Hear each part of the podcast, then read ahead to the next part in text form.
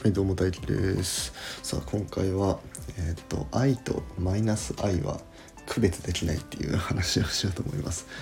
はい、まあこれはねあの愛っていうのはまあ虚数っていうもので虚数単位ですね。まあ2乗すると、えー、マイナス1になる数なんですけどまあこれのね、まあ、不思議な性質まあちょっとあのー普通の感覚ではねあの受け入れられないような性質を、えー、紹介していきたいと思います。はい、それじゃあまず、えー、虚数ってものが何だったのかっていうところからいきましょう。えー、虚数っていうものは、えー、2乗するとマイナス1になる数ですね。うん、でまあえっ、ー、とまあそんな数は存在しないと、まあ、なんどんな数も2乗したらプラスになるじゃないですか。えー、1×1 は1だし 2×2 は4だし、えー、マイナス 1× マイナス1とかも1になるしマイナス 2× マイナス2も4になるしって感じで、えー、マイナスの値もマイナス、まあ、かけマイナスでプラスになるからまあその2乗してマイナスになる数なんかないっていうことで、まあ、想像上の数字っていうので、まあ、イマジナリーねイマジナリーナンバーの頭文字を取って i を使ってるんですね。うんまあ、この数字が存在するかどうかっていうのは、まあ、また別のところでも話してるんですけど あのまあ、とりあえず、まあ、その話は置いといてあの、まあ、あの下にに変わっておくのでよかったら聞いてみてください。でえっ、ー、とまあこういうねイマジナリー、えーまあ、虚構の数字虚数を使った、えー、まあそういうような虚数っていうものの性質ですこれは。はい、でえっ、ー、とまあ普通ねこういう、まあ、2乗してそのものになる数っていうのはまあ普段はねルートを使ってるわけですね。例えば2乗して2になる数は何ですかって言ったらルート2だと。うんえー、あと一応マイナスルート2もあるんですね。プラマイルート2と。いうことで、まあ、そういうものだと。で2乗して4になる方なんですかって言ったら、まあ、ルート4だからこれは2とプラスマイナス2というような感じでルートを使ってますと。うん、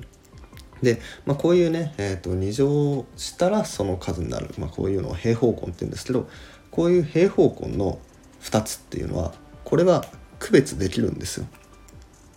例えばプラスルート2とマイナスルート2ってこれはもう明らかに違いますよね。こう数直線上に書いてえプラスルートにはもちろん0より右側にあるしマイナスルートには0より左側っていうか、まあ、マイナス側にあるしっていうのでこれはもう完璧に区別できるんですよ。あってことはじゃあ2乗するとマイナス1になるような、えー、まあプラマイ i ですねプラス i とマイナス i が、まあ、両方とも、えー、マイナス1に、えー、2乗するとマイナス1になるんですけどこの2つもね区別できるんじゃないかって思われるかもしれないですけどそれはまた違くてこれは区別できないんですよ。愛とマイナス愛っていうのは区別できないんです。あの別物であるっていうことは分かってます。別物ではあるんですけどこの愛はこういうものでマイナス愛はこういうものでっていうのが何だろうなちゃんと説明できないっていうかその区別できないんですよ。別物であることは分かるんですけど区別できない。そういう性質があるんですね。まあ、まずねこの説明をする前にまず平方根の話からいくんですけどこのルートっていうものは、まあ、どういう数かっていうと、まあ、2乗するとそのものになる数なんですけど、えー、x2 乗イコールルート2ですね。つまり、まあ、x2 乗イコールルート2ん？じゃあ x2 乗イコール2の解になるものが、えー、ルートなんですけどこのルートっていうものは、まあ、ちょっと制限があってこのルートっていうのは2乗してそのものになる数のうちプラスのものを取ってきたのがルートなんですよ。だからルート2って書いたらこれはもう必ずプラスの値なんですね。でマイナスルート2って書くとまあそのルートがプラスの値なんでマイナスがついてマイナスルート2になると。いうふうになってるんですよ、だからこのねこのルートっていうものはただ2乗したらそのものになる数じゃなくて2乗したらそのものになる数のうちプラスのものを取ってきたのがルートですよっていうねこのプラスのものであるっていう条件が入ってるんです。うん、でこういう条件があるからルート2とマイナスルート2っていうのはこれはプラスのものとマイナスのものっていうふうに区別ができるんですね。はい、じゃあそれに対して虚数の方はどうかっていうのなんですけどじゃあ虚数ってあのプラスかマイナスかどっちですかっていうね、まあ、議論がまあその複素数ってねあの、まあ、虚数の概念を扱う時に最初に出てくるんですけど、えー、実はですね虚数っていうのはあのプラスでもマイナスでもないんですよ。はい不思議ですね。まあなぜかっていうと、まあ、じゃあ仮に虚数がプラスだったとしましょう、プラスだったとすると、えー、まあこのね、まあ、i が0より大きいっていう関係になりますよね。不等式で書くと。じゃあその両辺に i をかけますと。そしたら、まあ、左側は i かける i なんで i の2乗だと。右側は 0×i なんでもちろん0だと。で不等号は、えーと、プラスのものをかけてるんでそのまんまですね。I の2乗の方が0より大きいという不等号になってると、まあ、これはそうですね。あの1がん？どうしよう。1が2より小さいっていう関係性があったとしてそれ両辺2倍しても一緒ですよね。2は4より小さいっていうので一緒なんでプラスのものをかけた時は、えーと、不等号の向きは変わんないと。だから i が0より大きいとすると、えー、両辺に i をかけてかけると i の2乗は0より大きいとなると。で i の2乗ってのはマイナス1ですからマイナス1ですから2乗するとマイナス1になる数ですからマイナス1になると。ということはマイナス1が0より大きいと。いう結果が出てしまうと。あじゃあ虚数ってのはマイナスの値なんじゃなんじゃないかっていうので計算してみるわけですね。今度は i が0より小さいという不等号が成り立ちますじゃあそれに、まあ、両辺から i をかけます。でこの時に注意してほしいのが今あの i がマイナスの値っていうのが決めてるんでそのマイナスの掛け算をすると不等号の向きが逆になるんですよね。うん、1が2より小さいっていう不等号があった時に、えー、これにマイナス1をかけると、えー、マイナス1がマイナス2より大きいになります、不等号の向きが逆になったの分かりました？1は2より小さいだったのがマイナス1がマイナス2より大きいになったんでマイナスの掛け算をすると不等号が逆になるんです。なんで今 i が0より小さいという式でしたもともと。じゃあこれにマイナスの値である i を両辺にかけますと。そしたら、まあ、左側は i の2乗だと。で右側は 0×i で0だと。で今、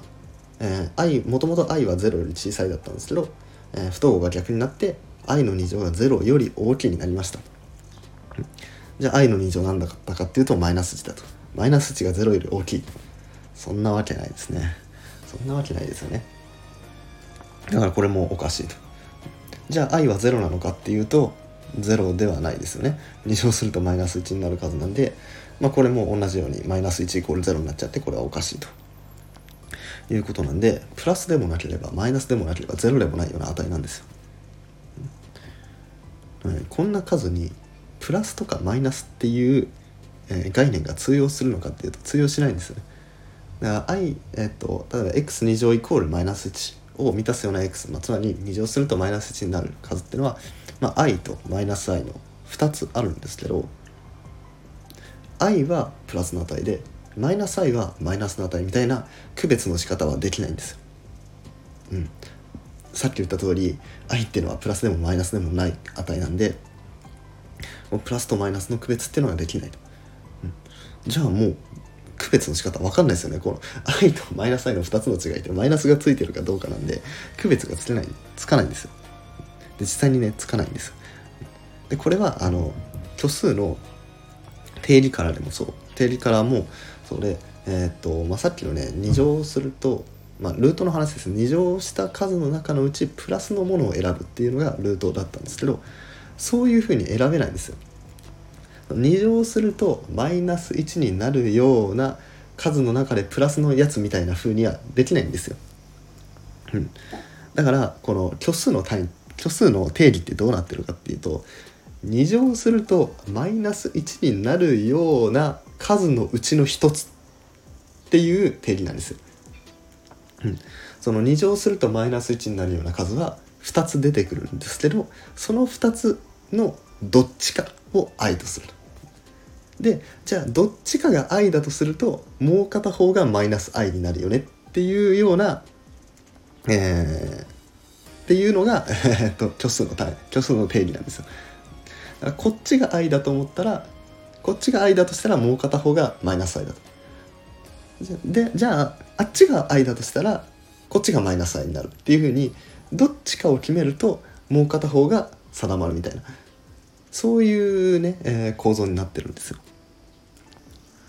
だから i とマイナス i っていうのはもうねこう俺たちにはもう無理なんです。識別するのは無理なんです。だけどとりあえず片方を i としたらもう片方もマイナス i になるとい、う。うん、そういうふうに2つあることは分かっててこっちを決めたらこっちがこれになる。こっちを決めたらこっちになるっていうそういうような関係になってるっていうのが虚数なんですね。でまあ同じような話でえっと1の3乗根っていうものがあるんですね。うん、3乗根っていうのは何かっていうと、まあ、さっきはね2乗したらそのものになる数でしたけど今回は3乗したらそのものになる数っていうんですね。うんえーまあ1、何を3乗したら1になりますかって言ったら、まあ、もちろん1は3回かけたら1になるんですけど実は他にもあの2種類 あって、えーまあ、これは虚数を使ってまあ、マイナス2分の1プラ2分のルート 3i とマイナス2分の1マイナス2分のルート 3i っていう2種類あるんですけど、まあ、あの簡略化して、えー、まあ、オメガでねよく書くんですけどそれの、えー、3種類が、まあ、まず1つ目は1と。で2つ目がオメガと。で3つ目がオメガの2乗ですね。オメガを2回かけたものが、えーまあ、この3つ1とオメガとオメガの2乗。この3つが、えー、1の3乗根ですね、うん、オメガを3回かけたら1になるとオメガの2乗も3回かけたら1になるというような、えー、数がね、まあ、こういうふうに1の3乗項っていうか3つ出てくるんですよ。でこのうち1はまあもちろん区別できます。まあ、実数上にある数なんで 1, 1は区別できるんですけどオメガとオメガ2乗の方はこれは区別できないんですよ。うんそうえー、こっちをオメガだと思ったらこっちがオメガ2乗になるしちがオメガだと思ったらこっちがオメガ2乗になるっていう そういうような関係になってるんですね。でまあ、他にも、まあ、3次方程式、まあ3、3, 乗根はまあ3次方程式の回ですね x3 乗イコール1っていうものの回だったんですけど、まあ、普通のね一般の、えー、と2次方程式とか、まあ、3次方程式とか、まあ、そういうものの回っていうのにもまあ、その虚数が含まれてる場合があるんですけどその虚数が含まれてるものっていうのは区別ができないんですよ。うんえー、例えば二次方程式だと例えばあの解の公式使うとまあ 2a 分のマイナス b プラマイルート b 事乗マイナス 4ac っていう形になるじゃないですか。でこのルートの中身が、えー、マイナスになっちゃうと、まあ、これが虚数になるわけなんですけどここで出てきた、まあ、虚数解、まあ、プラスとマイナスプラマイルートなんちゃらなんで、まあ、2種類出てくるわけですねプラスのなんちゃらとマイナスのなんちゃらっていう2種類出てくるんですけどこの2つの虚数解がまたこれも区別できないんですよ。これも同じようにこっちはこうだとするともう片方はこうだと、うん、だけどどっちがどっちかは分かんないと。もう片方をこうするとこっちはこうなるそういう表現しかできないですよね。どっちか区別ができない